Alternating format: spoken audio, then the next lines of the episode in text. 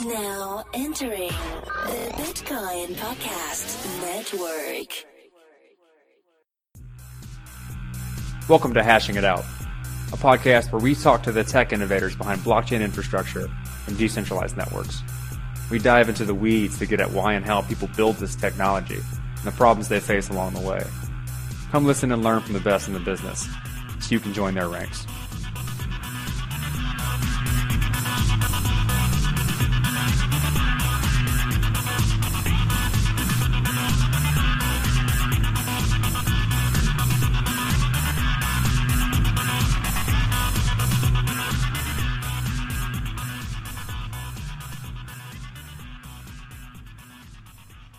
Episode 35 of Hashing It Out. I am Dr. Corey Petty. 35? 35. 30, 35. Is it not? Are we? Wasn't the last one 33? Pretty sure it was 34. Yeah, so, Huh. Episode 3X of Hashing It Out. Coming at you. We'll see which one it is whenever we put it in post production. Uh, as always, I'm Dr. Corey Petty, and my trusty co host is Collin Cusce. Say hello, everybody. Hello, everybody. Nice. And today uh, we are with JT and Shawn from Storj, a decentralized file storage company. And they are coming out with a lot of really cool stuff lately in their newest release is Storage. And we wanted to get them on to talk generally about the difficulties of decentralized file storage, as it's a um, something very interesting to Collin, and I've always found it fascinating and useful. Uh, as well as kind of what their new features are and, and, and how they got there and where things are going. So, welcome to the show, guys. You want to give yourselves a quick introduction as to who you are, how you got into space, and what, what Storj is. Yeah, Shawn first. Hey, uh, so I'm Shawn Wilkinson, uh, founder of Storj. I got involved in these fun Bitcoin and cryptocurrencies in 2012 and fell in love. And uh, throughout my journey, I, I, you know, explore different parts of the technology and just thought, hey, decentralized storage and kind of uh, Bitcoin and blockchain make sense together, and kind of went down that that rabbit hole and uh, never came out. And at the end uh, was was storage, uh, which is a uh, decentralized and distributed um, uh, cloud storage platform that allows anyone to rent out their extra hard drive space. And on the other side, we allow uh, people to store data on this network. Uh, we're focused on developers, but they can do it a lot cheaper, a lot faster, and a lot quicker. Um, so, and a lot more private and secure. So that's us, or that's me. Uh, and I'm JT. Uh, I uh, only joined Storj uh, just this year, so um, uh, I'm grateful to be able to join Shawn on this. Um, previously, uh, I was one of the early engineers at Mozy, which was an online backup company prior to, um, you know, really uh, people really believing that cloud storage was even a viable option. Um, uh, we kind of uh, helped push the narrative there at Mozy. Um, I also worked, uh, I interned at Google. Um, I worked at uh, Space Monkey, which was a kickstarted distributed storage platform with um, uh, uh, little home devices to compete with Dropbox. And uh, that that was sort of a, a six-year journey after an acquisition into some other distributed storage platforms. Uh, and then I joined uh, Storj, yeah, just this year. So um, I kind of have. Uh, um, I got early into cryptocurrency, but um, for the most part, my experience with distributed storage is um, actually nothing to do with cryptocurrency, um, uh, more uh, kind of on the academic side um, through some of my uh, graduate research. So, Cool. Um, sounds very useful. Um, uh, so, for this particular position, so I, I just I want to open up this interview with a, a question that I think is really important to just clarify right off the bat. Um, most of my decentralized application development has involved um, IPFS. And I think it's important to differentiate what you're doing versus what IPFS does because it is it is drastically different, but kind of in the same category of you know uh, needs, if that makes sense. So could you please uh, just do that? Sure. So I think you know uh, there's there's a lot of um, people in the space of who have played around with IPFS, um, and you know trying to highlight the differences between them. Um, you know they both allow you to store data, but from my understanding with IPFS, there's no guarantee that that data will be around uh, once you store it uh, versus uh, that's very different on Storj. You know, you can store the data and, and have guarantees that that data is going to be there and available for you. Um, so that's probably kind of the largest difference. Um, I think of IPFS as more kind of a uh, decentralized way to kind of find and address files, but there's still kind of a missing piece underneath, which is you know keeping the data around uh, over time, which is you know what we provide. So uh, maybe right. JP, JT can expand on that, but I think that's probably one of the largest difference uh, differences between the two. I do I do think it's a good point that um, IPFS and uh, Storj are um, you know okay decentralized storage, but pretty different. Um, yeah, I think that's a great point. Um, I think um, ultimately my position, um, you know, just just off the bat is I'm really hopeful and interested in IPFS's success. Filecoin uh, even MaidSafe. I think um, certainly with this space, um, kind of a rising tide raises all boats. and you know, sort of the more the more uh, mainstream decentralized storage is, uh, the more uptake and adoption it's going to take. You know, in in in more um, uh, professional settings. so I'm really excited about uh, just sort of the whole space and, and you know doing what we can to help. Um, but I do think that Storj is targeting kind of a different market segment uh, than IPFS and uh, you know the Filecoin IPFS IPFS extensions are. Um, mainly, Storj's primary objective is to take the existing centralized customers of cloud storage and help move the needle a little bit more towards decentralized storage. So our primary focus right now is an S3 compatible um, cloud storage platform. Um, and S3 compatibility actually imposes a lot of restrictions um, and a lot and makes a lot of design decisions for us. Um, and so, you know, IPFS, while IPFS, you know, of course, if you've used IPFS, you're familiar with kind of the immutable hashes that files are stored with. Um, uh, it's something where you can pin files on certain computers to help contribute those files to the network.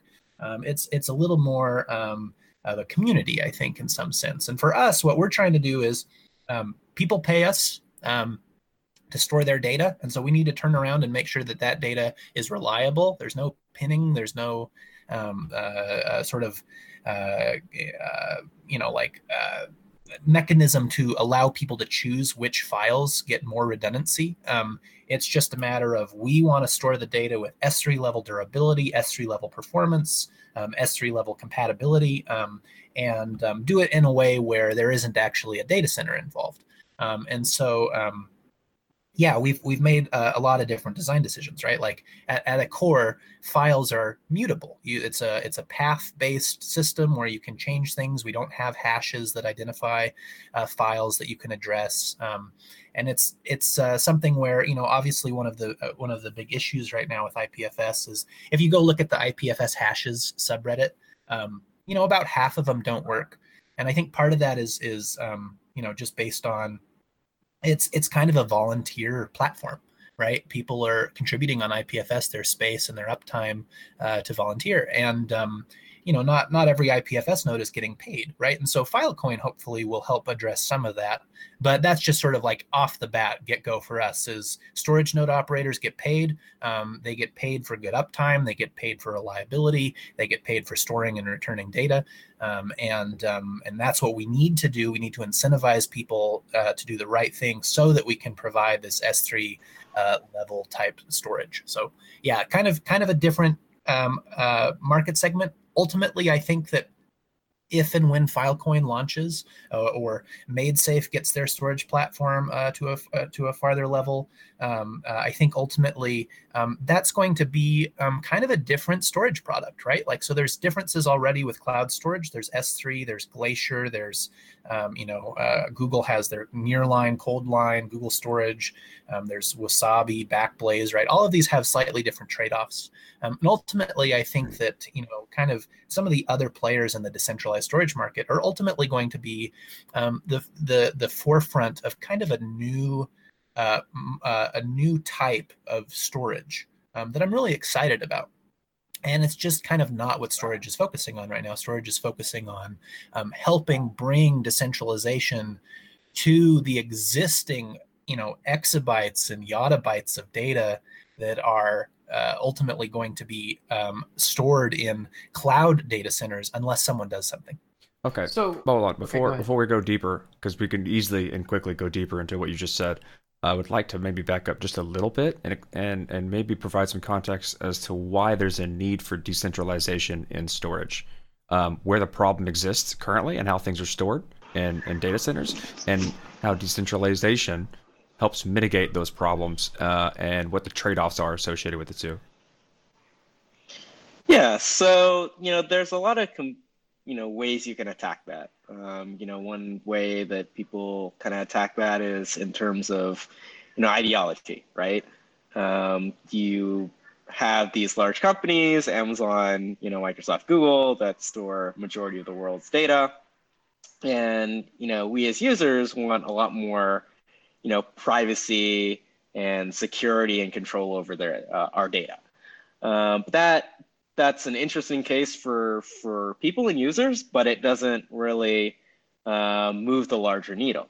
Um, at the end of the day, uh, companies uh, and people are spending roughly $100 billion uh, on cloud storage every year, and that keeps on going up uh, every, uh, every year. No one's saying I need less cloud storage, please. And you know, there's a lot of problems associated with traditional problems, right? So you you obviously want you know faster speeds uh, to transfer that data. You want to uh, you know spend you know as as less as possible. Um, you know, again, you you want you know security and privacy with that. You assume that, uh, but the problem is if you're building out these you know six hundred million dollar data centers. Um, you know that's that's a lot of capital that you have to invest into to building those out. And the way that we we access and use the data is is not in a centralized manner, right? Everyone's not in rural Nevada um, where that data center might be. Um, you know, the internet is a distributed uh, and decentralized network, and so we really kind of started from that segment to say, hey, if we store this data on uh, a distributed and decentralized internet, um, the architecture just looks more like how people use and access that data. And then, as if by magic, you just start solving some of the problems, right? So, if you want to bring costs down, well, you don't have to, you know, buy that fire suppression system and that expensive heating and cooling and the parking lot of the data center. Like all those costs go away. Um, and when you're renting out, you know, people's just excess hard drive space. Um, but you know, those costs exist in the data center. Um, you want it to be more performant. Uh, well, you know, if you're storing the data and it happens to be three blocks down rather than three states away, you know, then you can get a lot better latency and performance out of that. Uh, and then taking it, you know, from a position of privacy and security, since we're storing these on many untrusted devices all over the world, um, you know, the we have to encrypt the data before it even, you know, touches the network. Um, and so, you know, it's it's just taking a very fundamental, different approach to the problem. And what you find is, again, that since the way we access and use the internet is in a decentralized and distributed way, you end up solving a lot of these traditional, um, you know, uh, uh, problems that people will have. And so we've really focused on you know, using utilizing that that really extreme advantages and boiling it down into a simple package um, and a simple service that people can use. Um, and so we can start kind of attacking that, you know, large hundred billion dollar market and is saying, hey, you're using, you know, most likely Amazon S3 and you're paying this much. Um, but if you maybe take five minutes to replace a couple lines of config, you know, we can save you, uh, you know, half as amount of money with better performance. You know, that's that's a no-brainer. Um, and so that's where we're really focusing on is, is using the advantages of technology in a simple enough package uh, to make a, a big impact on kind of the traditional cloud market. So the, you, you mentioned S3 early on um, as kind of part of your solution. Um, you're not dependent on S3 or what, where can people store these files um, other than just like S3? Like, are you competing with S3? Like what's going on there? Could you clarify that? Yeah, so I'll, I'll make a, a, comment on that, and then JT probably follow up with some some additional useful information there. Um, it really started with um, kind of uh, V2 of the network. So Um, we've been around for a while. We've launched, you know, many uh, iterations of the network. Um, uh, version two over uh, the network that we launched um, last year um, in early 2017 um, scaled up to about 150 petabytes of data. Uh, one petabyte is 1,000 terabytes, and we had about 150,000 uh, people um, uh, renting out their their hard drive space in over 180 countries. So huge network. We learned a lot from it. But one of the things that we realized and learned from actually having this, you know, live network in production, um, is that you know we we had libraries that people could use to to integrate with, um, and there are kind of storage specialized uh, libraries. So it might take someone, you know, hours uh, or, or, or days to, to figure out how to integrate. Um, but if you look at the traditional market, most uh, applications are using you know something like Amazon S3 to store its data. It's, it's kind of the standard that everyone uses, um, for good or for bad, right? It's this the standard that people use. Um, and so we, you know, looking towards the V3 network, and what we really wanted to change and make things better we thought, hey, you know, let's make this Amazon S3 compatible, not dependent, right? It's this, it's compatible with those those APIs. So people who, you know, are are are are building applications, like, can literally spend a couple of minutes uh, to get something working. Um, and so, you know, we made that change, and it's it's really paid off so far as we've had, you know, partners uh, and, and, customers uh, play around with our early version of, of, of the V3 of the Storj network, and they're just like, yeah, it took me minutes um, to integrate. And that's that's what's really important because if you look at the you know decentralized and distributed landscape, there's a lot of people um, and a lot of technology that's really impactful, um, but you know it's it's hard to use, right? Um, you know, try to set up a, you know, get someone to set up a Bitcoin wallet or some of these things. It's certainly come a long way um, from from the early days, but it's still you know very difficult and hard. And so what we really wanted to do is say, hey, we want to impact the traditional market. Um, and we want to have a big impact. And the easiest way to do that is not making it hard for people to switch. Uh, taking them minutes uh, is important. So uh, that's that's one design decision that we made. That's very very different from many of the other uh, players in the space. Yeah. yeah so that's... so to answer answer your question directly, we do compete with S3. We mimic the S3 API. We don't use S3. Um, we um, are a drop-in replacement for S3. And what that is is a really good way to lower the barrier of entry for people who are already dependent upon that standard, which you talked about, like using things like S3. So they can switch an entire portion of their back end by changing just a few lines in the actual code yeah, maybe even just configuration information only and no code. That's that's that's yeah. that's a really good, um, in my opinion, uh, way to get people to use your network versus others and allow like uh, people to intuit what's actually going on, or not, maybe not even need to intuit what's actually going on, but want uh, potential performance benefits or cost benefits of using your network versus S3. I'm curious. So, like you, before, you said um, a lot of that you said that, like, say for instance, I'm going to use IPFS as the example here because everyone's familiar with it. Uh, the hash that you receive is based on the content you put forward, and so you know that if the hash changes, the content changes, and you have some guarantees around the data that you're actually uh, getting. How do you do? And since you said the files are mutable within your system, how do you give uh, guarantees like that if you can? Yeah, so this is this is actually going into kind of a, a, much wider discussion about our overall architecture and kind of some of the decisions we've made. Um, ultimately, some of the decisions we've made are potentially a little surprising. Um, since uh, the only thing we use um, a blockchain for is for background settlement and payments, um, and so in terms of you know a lot of a lot of these cloud storage products, these decentralized cloud storage products, um, spend a lot of time um, talking about their consensus protocol um, or they do things like these you know they have like a, a merkle tree uh, to construct the file system. They do content addressable storage like they hash the data uh, to make sure that you um, know what data you're getting um, because honestly you know these these platforms are built in ways where you can't trust anybody right? You just can't trust any computer that you're storing any of the data on And so we've made we've made a slightly different um, incremental decision. Um, again, our our roadmap and our plan and our goal is to kind of be a little uh, more Promethean and take the fire down from uh, you know uh, Olympia down to the masses of, of decentralization. Um, and so we want to bring people steps closer instead of making it a huge leap.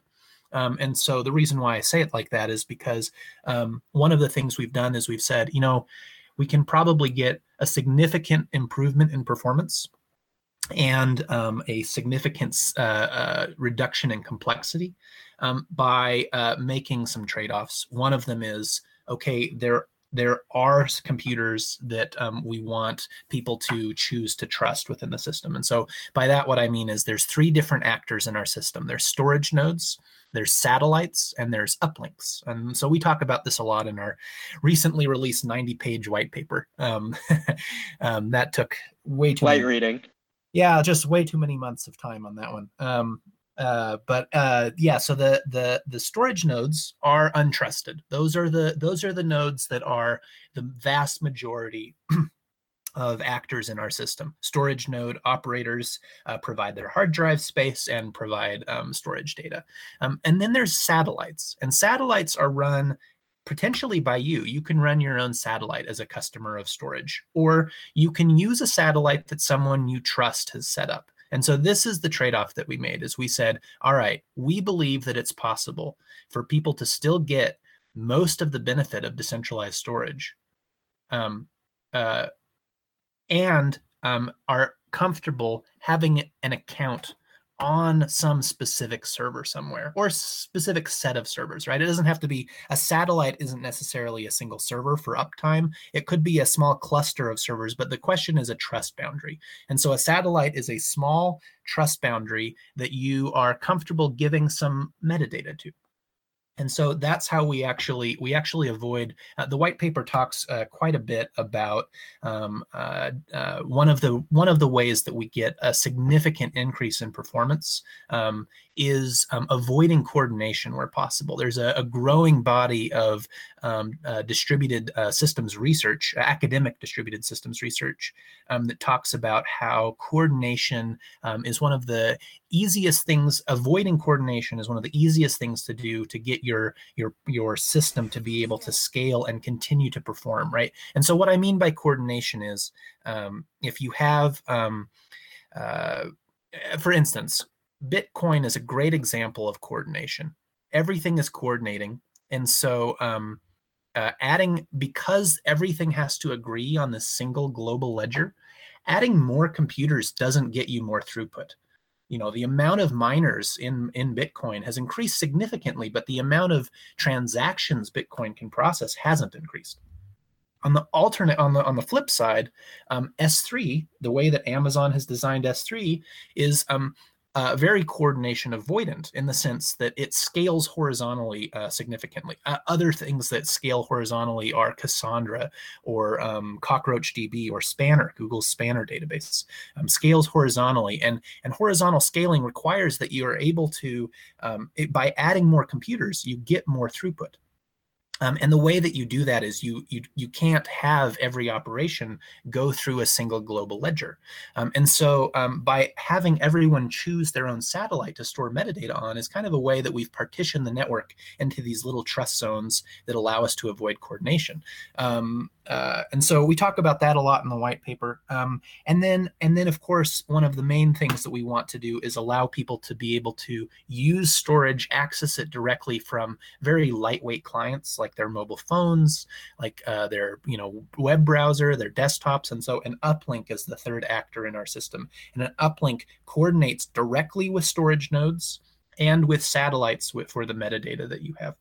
Um, and so um, it's a it's a little bit of a surprising design. It's not maybe what you'd expect if you've read about IPFS or or Filecoin, but it actually ends up being almost exactly the overall uh, design that um, a lot of other distributed storage systems that aren't decentralized use. Like um, I, I, don't know I think I think people have different definitions of distributed and decentralized, so I probably should use different words. But um, Lustre is a w- very well known, uh, used in the academic uh, Yeah, uh, supercomputing industry Absolutely. right? Uh, Lustre it runs like 50 of the top 100 fastest computers in the world. Um, it's a it's a storage platform that's distributed, and um, uh, uh, the, the the overall architecture of of Lustre is there's three components. There's clients, there's metadata servers, and there's storage nodes. And so um, the design of Storj, uh, STORJ, um, is uh, very much inspired by systems like Lustre. That makes a lot of sense. Yeah, and and to just you know put it into more you know concrete um, examples, you know JT comes with a lot of experience, um, you know both in the literature and you know hands-on experience with these these many distributed uh, and and just in general uh, storage systems. Uh, and we've come in, you know, launching our V2 network, um, which you know uh, outclasses pretty much all the other decentralized uh, storage networks combined in terms of scale and magnitude, and, and we learned a lot from that. Um, but it's it's all about choosing you know a proper design uh, that that works in scales. Um, I, I won't name any names, but um, there is you know particular storage. Uh, uh, distributed storage platform that uh, relies uh, on on consensus, and you know users have experienced issues as you know they're uploading you know a cat picture size file, uh, a couple megs, and um, you know they're getting like, like six hours of upload time, right? That's you know you might have you know the nice ideological components in there, but if it takes six hours to upload a cat picture, you know that's that's not great. Um, and so we really wanted to come uh, with something that you know works and scales off the bat, um, allows you to get you know performance uh, that of what you you you expect or better, uh, and then over time you know we can make improvements, incremental improvements uh, on that design uh, to make it more uh, trustless and more robust. Um, so, for example, if you, if you really if immutability, uh, was really important to you, you could uh, you know write a wrapper of IPFS and Storj, and you would have you know your cake and eat it too. And so we really want to make sure there's a solid base layer um, to to build upon that that works well. Um, So it sounds like you're you're focusing a lot on the user experience. So maybe you could step us through the the user experience of getting storage on the system in the three peer classes that you've kind of outlined in your white paper. So, you know, if I wanted to be an uplink node, I guess node might be the appropriate term. I'm not certain. Um, then what would be my path to that? If I wanted to be a satellite, what would be my path to that? If I just want to be a storage client, what would be my path to that? And what is the incentive models around each one of those peer classes?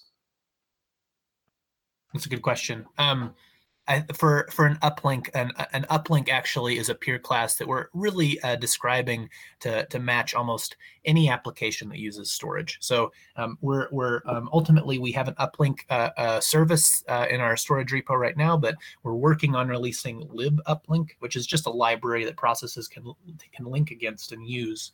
Um, and so libuplink, we're going to uh, re-release uh, our v2 libstorj backed by libuplink, and so um, all of our language bindings will be just libuplink. And so anything that uses that library, we're for the purposes of the white paper calling it an uplink.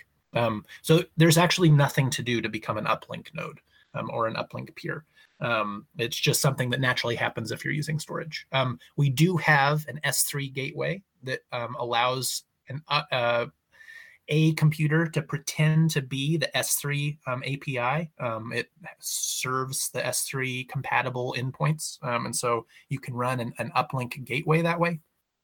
Um, but that's that's kind of the end of you know. There's not really anything that anyone would expect that you do uh, to be an uplink node. You wouldn't be an uplink node for someone else if that makes sense. It's only if you're using the network. Um, to be a storage node, um, that's actually our next release. That's coming up uh, a, a, little bit later this year, um, uh, or sorry, at, at, the beginning of next year, I, I should say.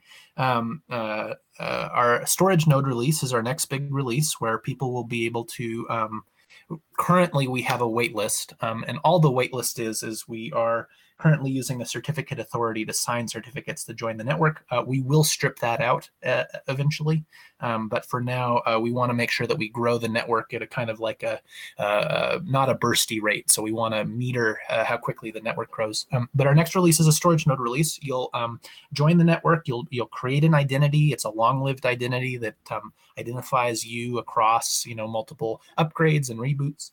Um, and then you will just um, uh, configure it with you know kind of where you want to get paid and that storage node will just start running and start advertising itself to the network as a recipient of storage. You'll be able to configure how much bandwidth how much disk space you want it to uh, use uh, and it'll kind of just do its thing. It's sort of set it and forget it.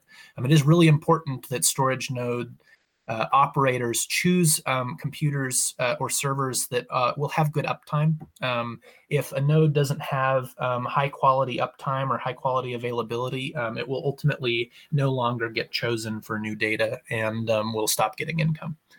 Um, running a satellite is probably the most intensive process because the satellite does have um, a number of uh, responsibilities. Um, but running a satellite, hopefully, at some point, will be as simple as uh, you know, installing our binary. Uh, we use Go for all of our programming uh, programs, so this is all statically linked binaries that are easy to install. But you know, if, if a Docker container is is your jam, we'll have a Docker container that'll make it easy too. Um, he pointed at a, a, a, just a little bit of uh, uh, configuration and a database, and you let that run. Um, that will have a, an admin, a web admin console uh, interface that you can point around and, and see how things are going. Um, and so running that will probably be um, a bit more like running, um, you know, some sort of service. Uh, you'll want it to be, um, you'll want it to have like a, a, domain name that people can access it over and a few other things. But otherwise, um, it should be as simple as DNS entry, running a service, pointing at a da- database. That's it.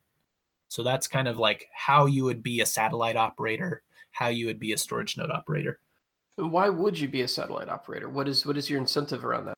Every uh, operator gets paid. Um, a uh, storage node operator gets paid for the storage. Um, but storage isn't the only thing that needs to happen in the network. So the white paper talks a lot about repair and auditing. Um, and so one of the things that we do, and, and, and I know you mentioned you'd like to talk more about erasure codes. Um, there's actually a lot to talk about with erasure codes. Um, we've chosen erasure codes instead of replication. And there's actually um, a really deep uh, argument about why that's um, actually critical and vital. Uh, real quick, to, real quick, can you please define erasure codes for those in our audience that don't understand it? Great point. An erasure code. So, so yeah, just briefly.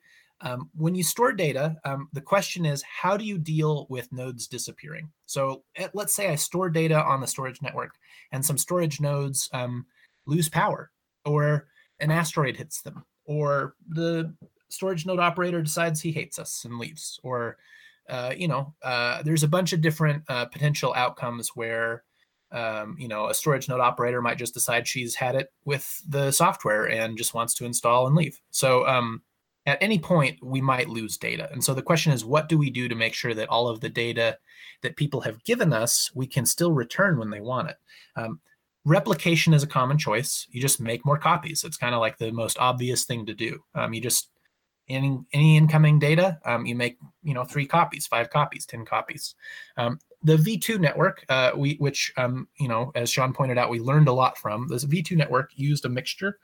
Um, it used uh, replication and erasure codes, but other systems use only replication, and and our V3 system only uses erasure codes. And what an erasure code is is instead of storing data as copies, we actually use a pretty interesting math trick, which um, uh, I can explain in a second, um, to break the file up into multiple pieces. Where let's say a file comes in, we break it into 40 pieces.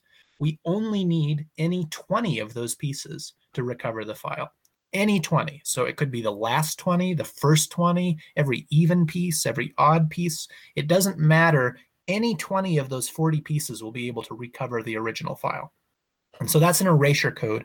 Um, there's a number of different erasure code algorithms, but the most common one that's used in, um, you know, making it so you can scratch your CD and it still plays music, um, satellite communication, bunch of stuff is an algorithm called Reed Solomon.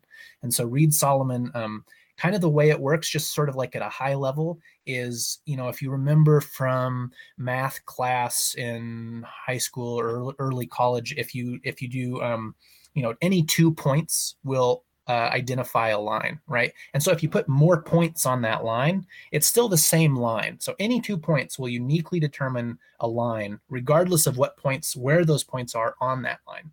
Um, and then in the same way, in a, a quadratic equation, any three points will uniquely determine a quadratic equation.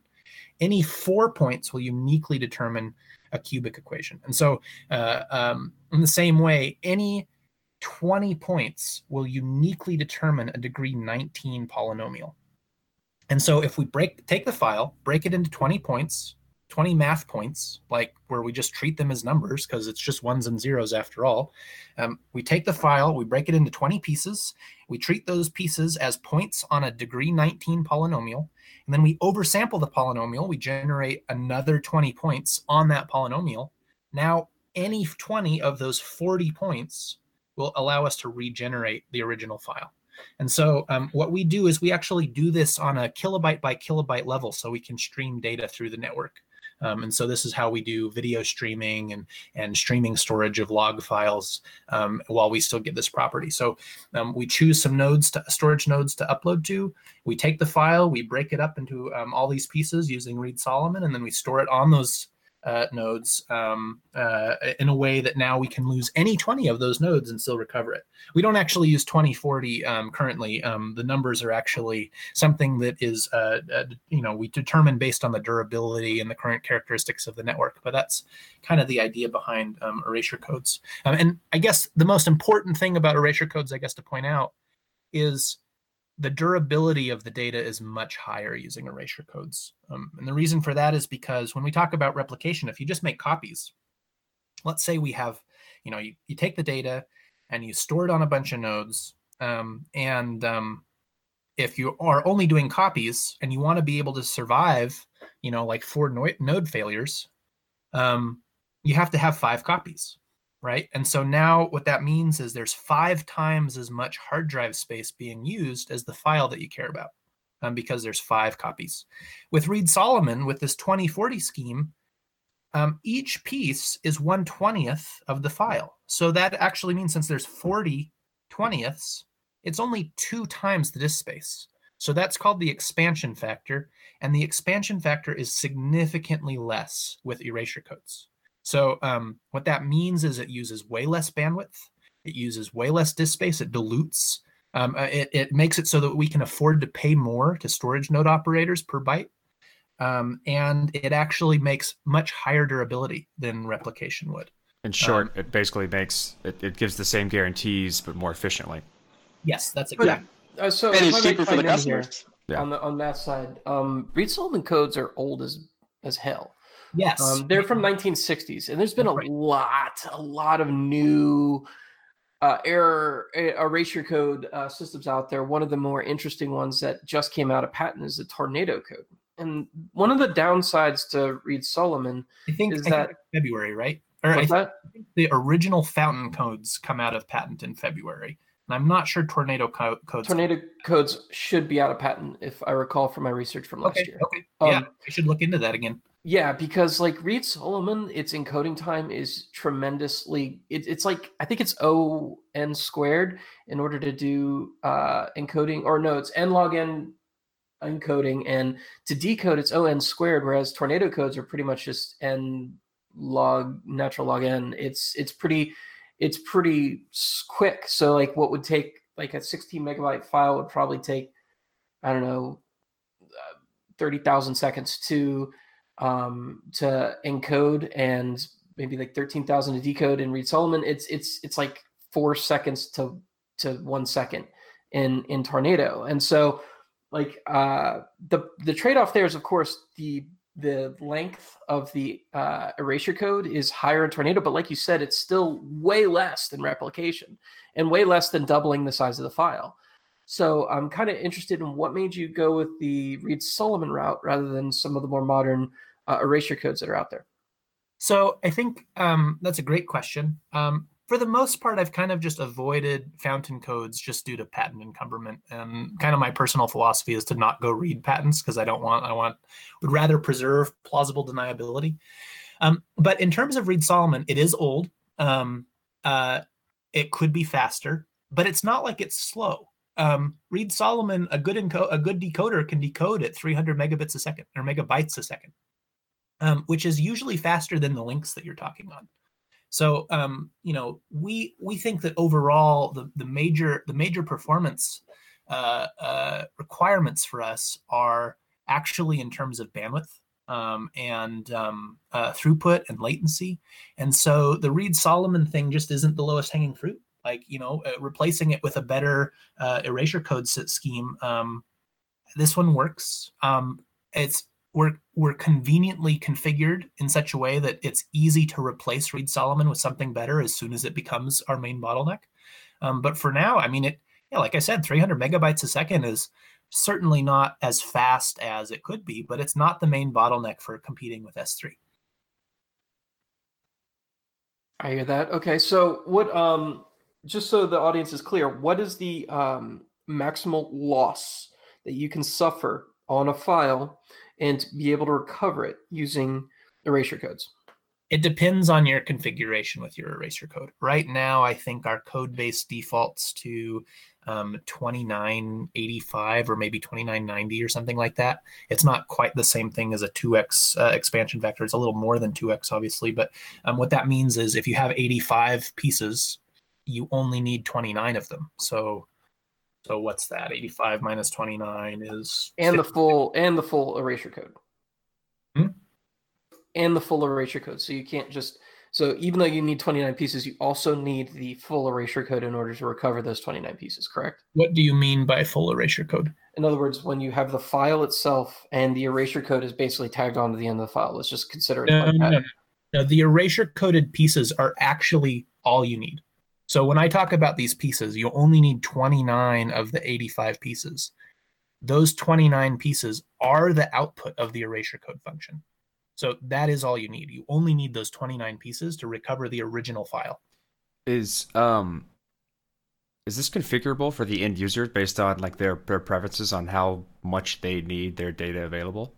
Yeah, so our intention is to make it so that people can choose their durability and then we'll have an estimator for given durability what the best Reed Solomon choices are. Now, the trade off for that is going to be price um, because the more storage node spread your data across, it's going to cost more. But yeah, we do want to have a sliding scale where you can say, look, you know, I don't really care about durability so much. This is something that I'm only storing for 10 days. Um, so I don't want to pay a bunch for durability. Or you can say, I'm planning on saving this for, you know, you know the next 50 years and it's you know my kids baby photos. So i want really high durability. Um, so yeah so there's a number of different choices you can make on that spectrum. Cool. So let's talk about privacy then. Um, uh, solve you know basically you you pitch that privacy is one of the key things. You're using a certificate authority to get people online.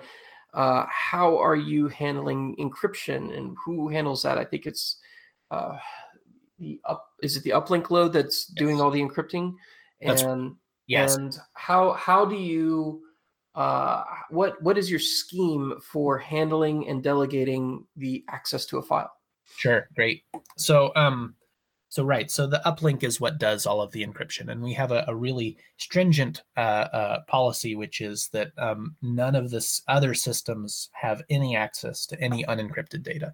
So the the the satellite doesn't have access to an, uh, unencrypted data. The satellite only stores encrypted metadata, and it doesn't have the keys. Um, if you lose your keys with storage, you lose your data. Um, and so that's kind of a, weird user experience trade off for people who are used to password recovery screens. But um, we think uh, on balance, it's probably um, the better choice um, from a privacy perspective. Um, the encryption scheme that we use is configurable. we default to AES GCM, which is one of the one of the new authenticated encryption schemes. Uh, uh, uh, uh I guess it's not terribly new, but um, uh, but um, honestly, my preference is actually one of the uh, Daniel J. Bernstein uh, uh, encryption methods, which is the secret box encryption method, which is um, uh, Poly 1305 and Cha Cha. Um, encryption. Um, and um, anyway, uh, what you can do is you can choose your encryption key. You configure your uplink with your encryption settings, and then it encrypts all of the data before it ever gets Reed Solomon encoded, before it ever gets sent anywhere. And so the only way you can retrieve the data is if you have that key um, with the uplink that's doing the retrieval. Um, because this is Im- important you know we want to be able to support a lot of the functionality that s3 does which is like you know being able to share a file with someone. You know you might want to be able to share you know uh, certain different delegated access patterns right? Um, and s3 has a bunch of rich um, uh, permissions. Um, so um, the uh, uh, the goal for us is to actually make it that we have um, encryption that's um, hierarchical encryption. So our encryption system is based on, uh, I think, BIP39 hierarchical encryption. I mean, Bitcoin did, uh, you know, hierarchically encrypted wallets so that you can have a sub wallet that you share with someone, but you only have a master key. Um, we're doing the same kind of thing, but based on encrypted path names.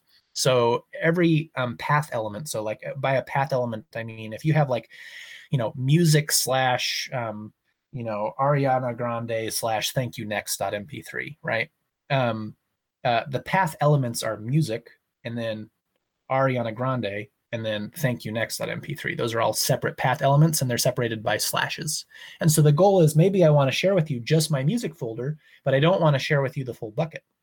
So the, the encrypted path for the music folder, um, I would give you that prefix and I would give you an encryption key that allows you to access um, um, a hierarchically encrypted uh, in, uh, key derivation scheme for just everything under that music folder. So there's a there's an issue with BIP39 in terms of uh, how you can you can use a specific subset of of uh, s- like subpaths to then regenerate parent paths. Is that an issue that can come with like maybe potentially exposing uh, access to files you don't want people to have? Well, so I mean, I guess I guess what I'd say with that is um, we're not actually using BIP. Oh, you just want to give like an analogy of how things work. That's we're we're our scheme is inspired by BIP. Okay. There had to be some differences, um, and so ultimately, in terms of like, okay, just in general, security vulnerabilities and stuff like that, we think that we've kind of got it covered, but that's really hard to say for certain. Yeah, you need, you need a lot of like you need you need the wild exposure and people trying to break things before you have stronger guarantees around the security model of how, how you do things. We need a lot of eyeballs, and we're also um, uh, getting a security audit. So um, we're getting least authority, who you know that's Zooko's uh, company prior to Zcash, um, uh, to do a security audit for us um, uh, after we're a little bit farther along. Speaking of audits, uh, your system does audit files, correct? Uh, so it makes yeah. sure that you have some sort of uptime guarantee and has some uh, ability to guarantee that the file being served is actually the file that's that's that's supposed to be served. Is that correct? Yes. okay. Right. So how do, how do you do that? What do you what is what is your schema for verifying that a file is the right files? Um, if you're not hash addressing it, although you might be, I just don't I know the details on that yet. Um, and how do you how do you know that uh, the files are actually being served to anybody who requests it and not just the person who's doing the validating? That's a great question. Um, I think I think some of the answers there are well. So let me let me just start from the beginning. So uh, that hierarchical encryption scheme um, does we're, we are using authenticated encryption which does both encryption and and signing right? So you know if um, uh, you can't you can't um, the, the data is is uh, uh, written in such a way that um, even though it's not a hash of the contents um, the file isn't named after a hash of the contents we have a hash of the contents so we know that the data is correct because the hashes are all the way included through the encryption scheme. So um, that's how you know that the data that you're getting is right. Um, in terms of um, uh, you know auditing and repair, our auditing and repair system is um, uh, uh, we, we've made a number of different trade-offs both on those fronts. Auditing is is written in such a way where our goal for auditing this is this is actually um, I thought kind of um, an interesting uh, sort of trade off that we made. Um, most of the auditing systems that are written about for decentralized storage, and I remember uh, Vitalik uh, wrote um, a blog post about, you know, kind of uh, uh, proof of uh, proof of retrieval, I think, where basically um, you store a Merkle tree of, of pre-generated challenges. Um, and there's actually uh, there's actually a number of different um, uh, papers uh, about um, proof of retrievability um, that include um, ways of generating um, uh, uh, challenges uh, ahead of time, and then you have a finite number of challenges. There's also some homomorphic techniques that allow you to have an, an unlimited amount of challenges. and what we're doing actually is, you know, this we decided that our auditing system its primary goal is, is actually like this is kind of a big shortcut um, for performance reasons. We're actually um, not using our auditing system to find if files are bad. Um, and so that's actually a really interesting difference. Most of these proof of retrievability schemes are trying to figure out if the file is retrievable, and it does it by random sampling. So it's assuming that you're not going to audit the entire file every time. What you're going to do is you're going to audit little small ranges of the file. And probabilistically, you can be pretty confident that the file is there completely intact because the storer can't predict what your audit would have been until the storer gets it. And so this sort of sampling kind of incentivizes the storer to keep the entire file because it can't predict what the audit's going to be about. And so it's the sampling process that ends up allowing us to be pretty confident in a general proof of replication scheme that the file is there without doing a lot of work. Um, and so we're actually going one step further and we're saying the question is is the storage node good? Is the storage node playing by the rules? And so we have a list of all of the files that we believe a storage node has uh, on the satellite. The satellite knows what files a storage node should have based on the satellite's metadata. And so the satellite is going to consider all those files and then consider all the ranges within those files and then do random sample audits on randomly selected files. And so the goal of auditing is not to determine if files are bad. The goal of auditing is determine if a node is bad. And if the node is no longer playing by the rules and keeping the data it's supposed to, then the node is is penalized and ultimately ejected. Um, so auditing actually doesn't care so much about the data correctness. The thing that auditing cares about is catching nodes with uh, uh, basically um, uh, uh just sampling, um, uh, spot checking. The auditing system is just spot checking nodes to make sure that it's good. The thing that actually checks to make sure that the data is correct is our repair system.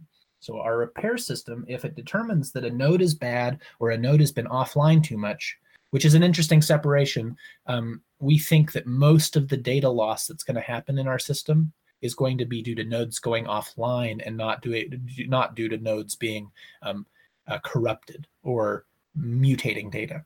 Yeah, I'd imagine churn is much more of a problem than like churn, standard churn, data corruption. Exactly right. Churn is going to be our biggest problem by far, and so we have a very um, uh, uh, high incentive, a very strong motivation to care a lot about churn more than anything else. And so our auditing and repair system is kind of all predicated around we need to be able to quickly determine which nodes are online and how long they've been online and if they're likely to come back. And if what happens is if it turns out that you know 10 of the 40 nodes that store a specific file are offline and uh, or or have been marked bad by the spot check auditing system, then we need to repair that file. And repairing the file is going to involve actually a Merkle tree of hashes. And so that's where we're actually able to confirm the file is correct. and we have the pieces that we need. Uh, we can do the Reed Solomon without doing any decryption. Um, and um, uh, recover the original pieces and replace the missing pieces onto new storage nodes. So that's something that the satellite does to make sure the data is good. And the last question you asked was, how do we confirm the storage node is um, uh, playing by the rules for uplinks as well as satellites?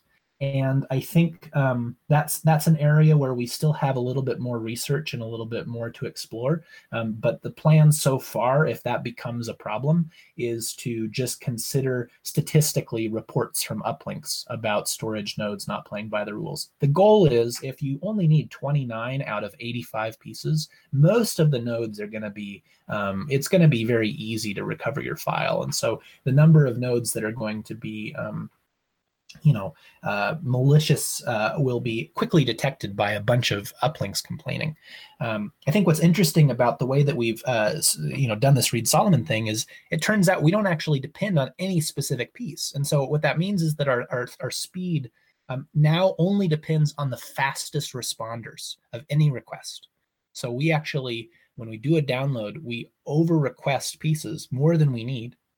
And then we're able to return the data to the, the user as soon as the fastest responses have come back. And so even though our storage nodes have highly variable performance, and um, we actually get the best of the storage nodes. So our high variability, we're able to turn into a big strength uh, based on that architecture decision.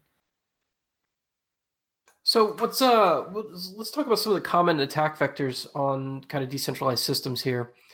Um, like what what what about like um, what if somebody throws up a ton of nodes and gets good reputation on them and then starts manipulating the network? Like how how do you mitigate some of these like or, or Sybil attacks or something or Eclipse? Like these are all common things. What kind of threat models are you considering, and what what uh what ones are still kind of in areas of research, and what ones do you think are not an issue?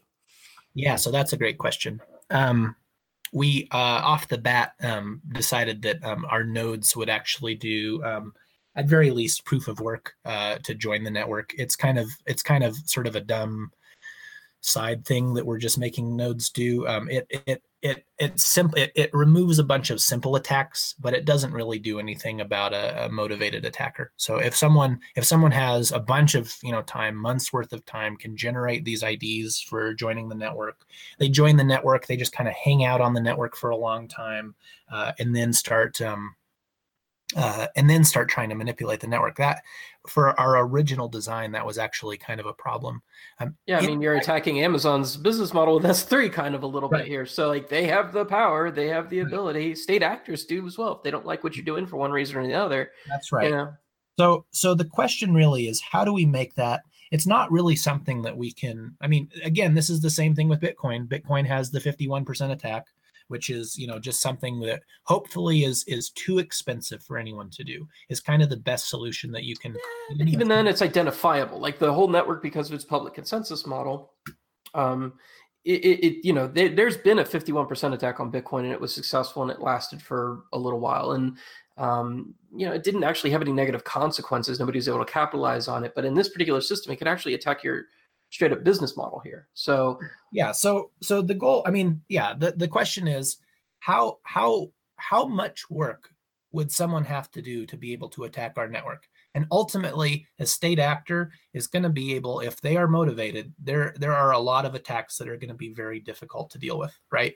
Um, okay, if um, we're storing 85 pieces of anyone's file and you know we looking at our statistics storage nodes have a certain you know failure rate there's a certain churn rate but all of a sudden the entire internet is shut down um, yeah the data is not coming back until the, the network's back up right? So there's a, a number of different things that uh, certainly motivated uh, powerful actors can do but so the question is in terms of our threat model we want to make sure that we are uh, robust enough against the things that are that, that are within reach, I think, of of most most attacks. And so um, one of the things is we were we were kind of vulnerable to this problem of of someone spinning up a bunch of nodes. Um, in our early draft period of the white paper, we we sent our white paper off to a bunch of reviewers, and and one of our reviewers graciously was um, uh, uh, the actually the author of Kademlia. Um, uh, uh, Petar Maymounkov. Um, and so he did a fantastic job uh, reviewing our uh, uh, white paper and came up with um, an improvement, actually, which is um, part of uh, uh, our system with Kademlia. The goal is to make it so that the storage nodes um, have to provide. I mean, it's it's kind of easy to spin up some storage nodes that just sit on the network and then start mucking with things. It's kind of hard to provide petabytes of hard drive space and then start mucking with things, right? Like that's actually a really expensive thing to do. If you're that motivated to provide our network with petabytes of good hard drive space, then yeah, um, that's kind of really hard to defend against.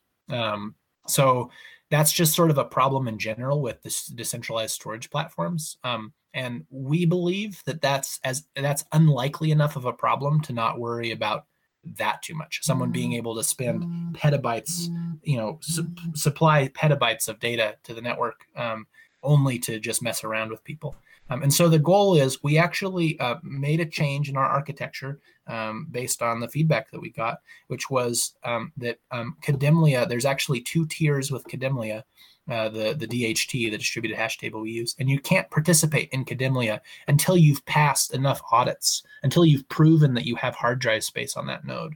Um, and so that's a way of making sure that these aren't, this isn't just a Sybil attack if that type of thing happens. We're immune to Sybil attacks. We're immune to these types of things because it's actually really expensive uh, to get a node uh, that has enough reputation in the network to be able to um, uh, uh, uh, end, end up manipulating or denying service to someone with the data.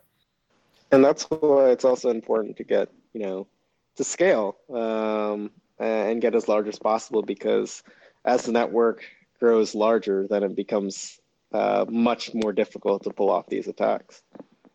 Definitely, and and so uh, I guess the question then is there are certain major systems. So you you you say like um, we're replacing data centers, six hundred computers, whatever.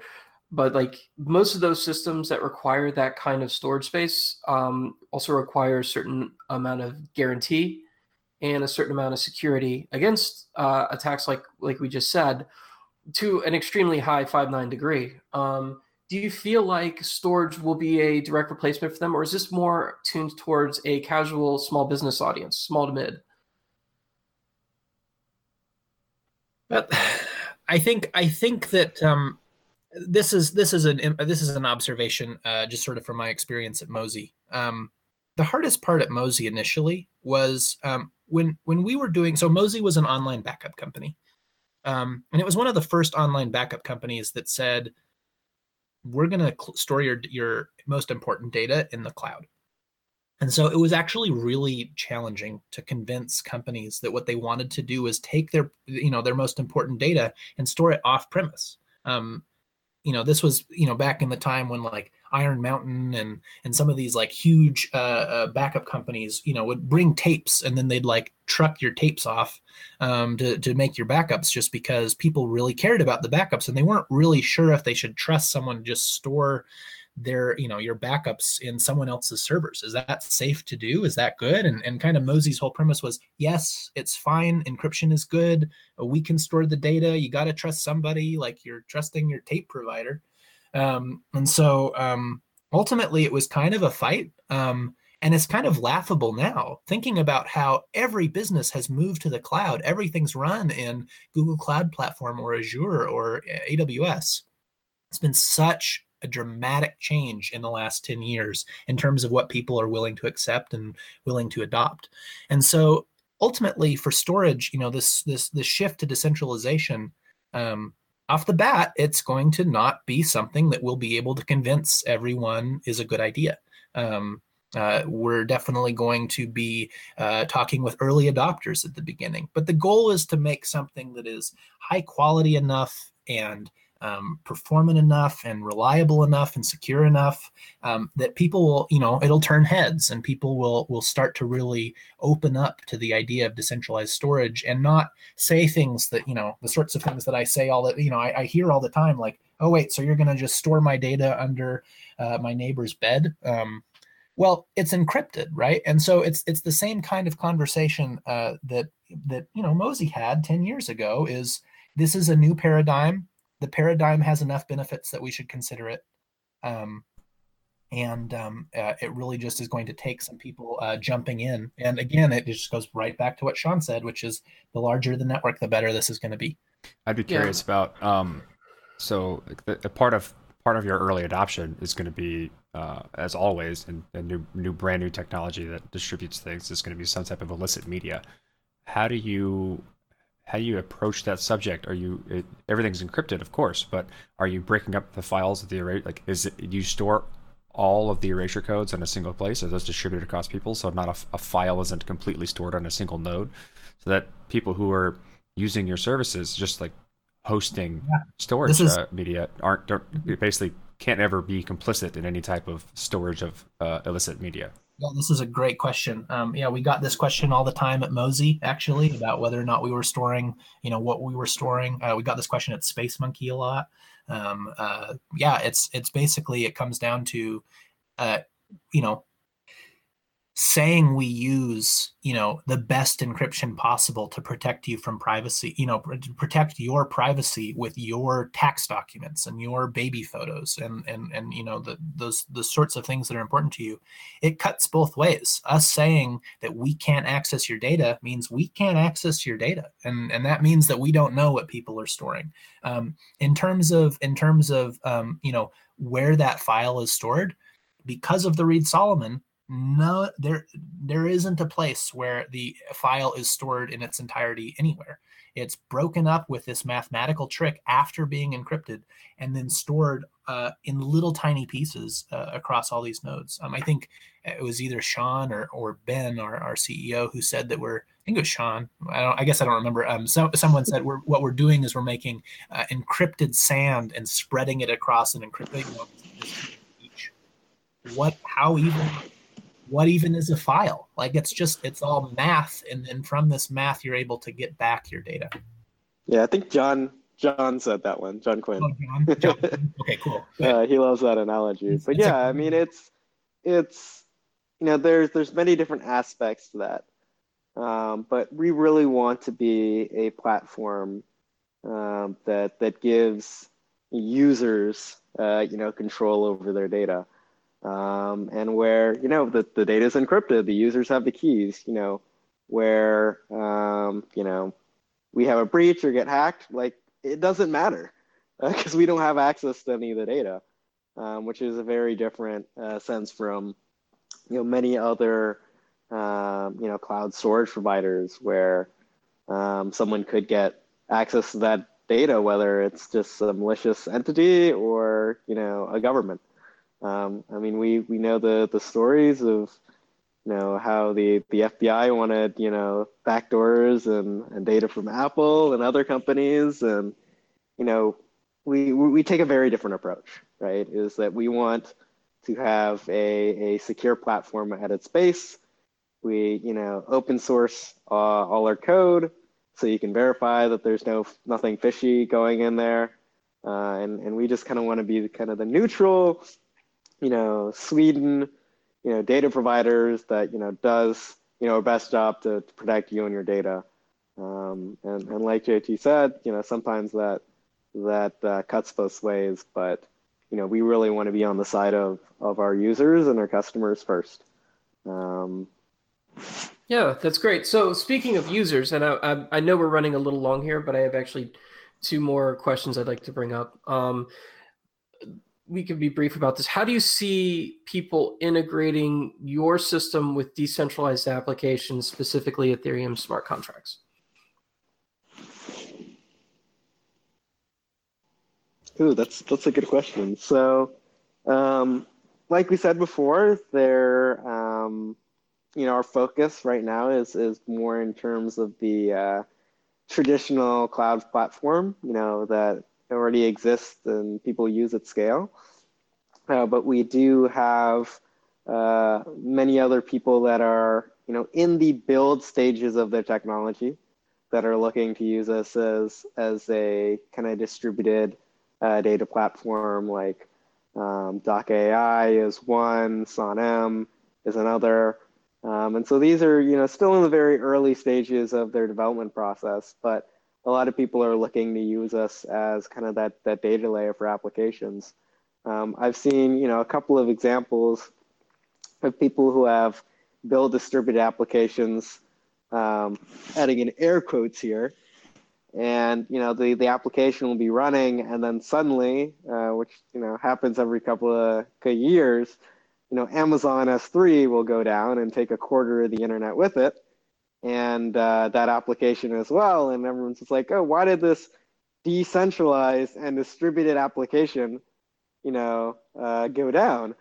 And then you realize, oh, they were just storing all the, the data on a centralized, um, you know, cloud storage provider. So um, we're a really, you know, useful platform for kind of these distributed uh, and decentralized applications, but it's still still very very early uh, in terms of the development. So a lot of people are integrating and, and learning the tool sets and building their platforms, but uh, I think it's it's a bit it's very early on uh, in the stage of development. Yeah, so specifically, one of the useful things about IPFS is content addressed, and I can fit that content address within a 256-bit register in the EVM. Mm-hmm. Um, is there an analogous thing that I could do with that on on Storj?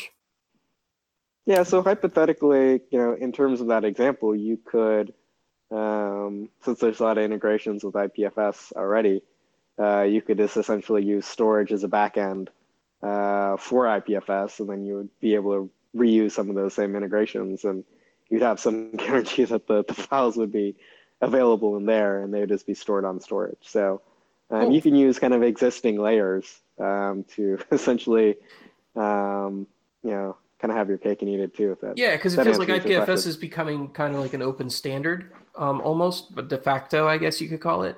IPNS specifically. So building that wrapper, like you said earlier, would be extremely valuable to anybody because really what you are is a backend for the storage mechanism, and the addressing system should be independent of that to some degree. Yeah, we, we have. Um, if people are interested in contributing to our platform, some of our open tickets are descriptions of the IPFS gateway that we have planned. Um, it's not on our immediate roadmap for our next release, but um, an IPFS gateway um, in a, a, number of different directions actually is something that we are very interested in doing. Yeah, I mean that's the cool thing about um, you know distributed systems and open source, right? You you have all these you know cool projects in the space um, like IPFS or, or Filecoin, and you know we're really trying to make a dent.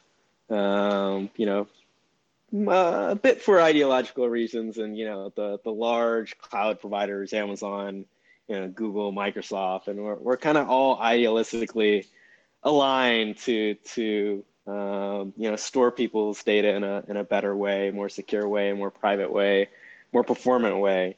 Um, but you know, all this code is open source, and so we can write you know integrations and and tools together uh, to to really uh, have a, a unified uh, front in code against these you know large providers who you know exist and people use, but you know maybe not have all the the interest and heart uh, uh, and the focus on the users that these platforms, you know, the platforms that we and others in, in the space are trying to build, uh, right. that really think of the user first. So, so I guess the last thing I, I, we've kind of skirted past this issue, and you've mentioned it a few times, and I feel like it's something that does, does deserve at least a few sentences on. You say people get paid. What does that mean? So if I'm using your service, I'm getting paid for putting up a node. What is your what is your model for that? Just just to clarify for that for the audience. You want me to take this one, or you want to take it, JT? No, no, go ahead. That's that's what you've been working on. yeah. So the the basic, you know, premise uh, that that makes this work is, you know, people have extra, you know, hard drive space uh, on their computer um, that they're not using, and they you know already have a stable internet connection, um, and so they could you know download this uh, program, you know, take a, a few minutes to set it up, and just hit go and let it let it run in the background um, and earn money for uh, storing that data over time and serving uh, that data when requested. Um, so users are essentially getting paid um, our native token uh, Storj, S-T-O-R-J, um, for essentially providing you know hard drive uh, space and bandwidth.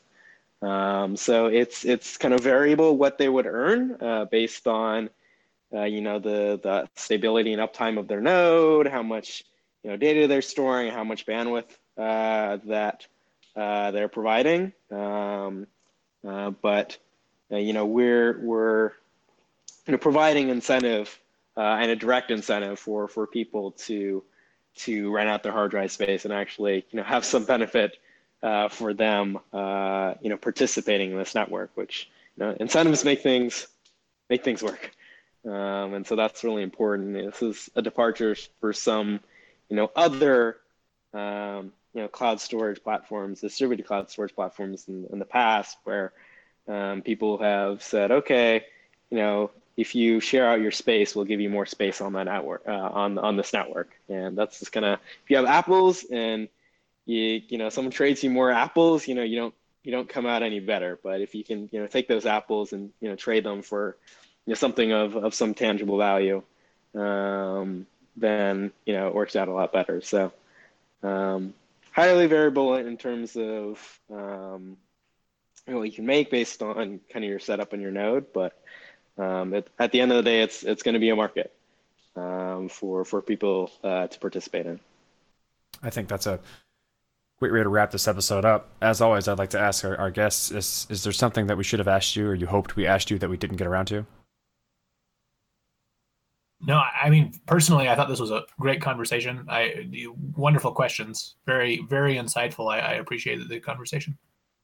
Yeah, it was great. Uh, I, I would like to highlight one thing. I, I really recommend uh, your, your listeners to go to storj.io, S T O R J.io, and take a look at the white paper, um, become a storage node operator, and uh, play around with our, our tools and library, or maybe make some uh, contributions towards that uh, IPFS gateway we talked about. So, uh, plenty of stuff for people to look around and do if uh, you didn't get enough uh, during this conversation.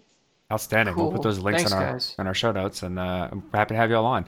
as always, is um, if you like this episode, audience, please link it, share it on Twitter, share it on whatever media platform you you enjoy yourself. Uh, contact us, join the Slack, and tell us what we what you liked, what you didn't like, anything. Just uh, share it as much as possible so people can understand a little bit more about how distributed storage or decentralized storage works, what why it's useful, and how Storj is is solving that issue. Thanks, guys. Yeah, and, and maybe in a couple always, months you guys will be storing your data on, on Storj yep. as well. Definitely. so yeah, and then also as always, follow us on Twitter at hashing it out pod. And Corey is at Corpetti, and I am at Collin Cusce. That's C O L L I N C U S C E. Thanks, guys. It's great, great episode.